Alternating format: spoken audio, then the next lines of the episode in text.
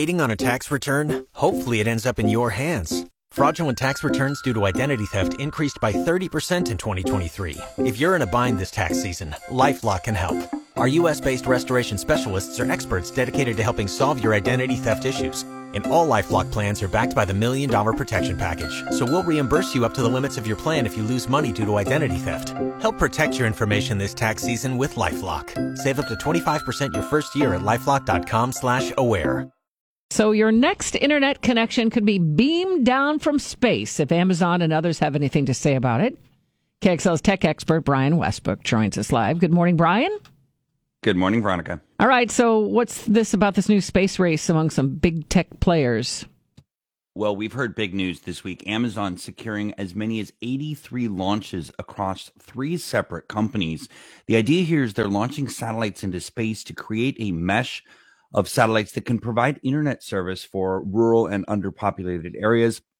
Also, if you have bad internet connection, you'll be able to get satellite from space. This is not the only company doing this. There are other companies, including Starlink, which is headquartered in the Pacific Northwest. They already have satellites in space, so they got a little bit of a jump on it on Amazon. But of course, as you can imagine, a company the size of Amazon actually launching satellites to provide internet uh, service from space is a big deal. Remember when they added trucks? There, that was a big deal. Now they're launching satellites. First Bezos, now Amazon itself. Um, back here on Earth, Brian, any tips for improving the speed of Wi-Fi?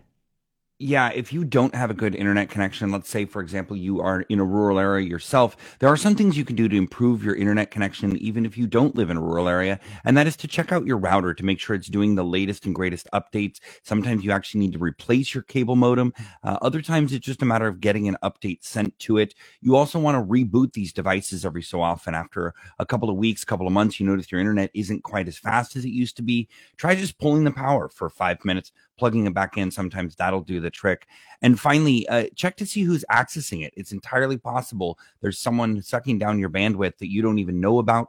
Go ahead and change that password. Not a bad idea every couple years. Real quick brian before we talk about twitter on those routers and wi-fi does unplugging it that's a reboot basically. You talk about the updates. You, is that separate or it comes in two different forms. Sometimes your service provider can push those to you, give them a call. Other times you just need to physically replace the modem. If you have a cable modem, for example, there's a technology called DOCSIS and they're up to three point something now. If you have an older modem, you won't get those faster speeds no matter how much you pay. All right. Well, you have to have Wi Fi to get on things like Twitter.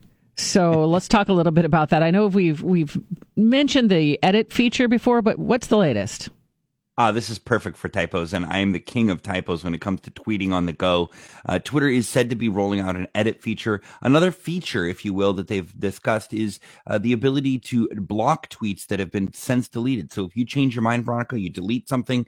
If it was embedded in a news story, which I know happens to your tweets all the time, that'll show up blank as opposed to showing the old content. So a couple of important features for Twitter users to keep in mind. Typos, what is that that you Touché, speak of? Brian.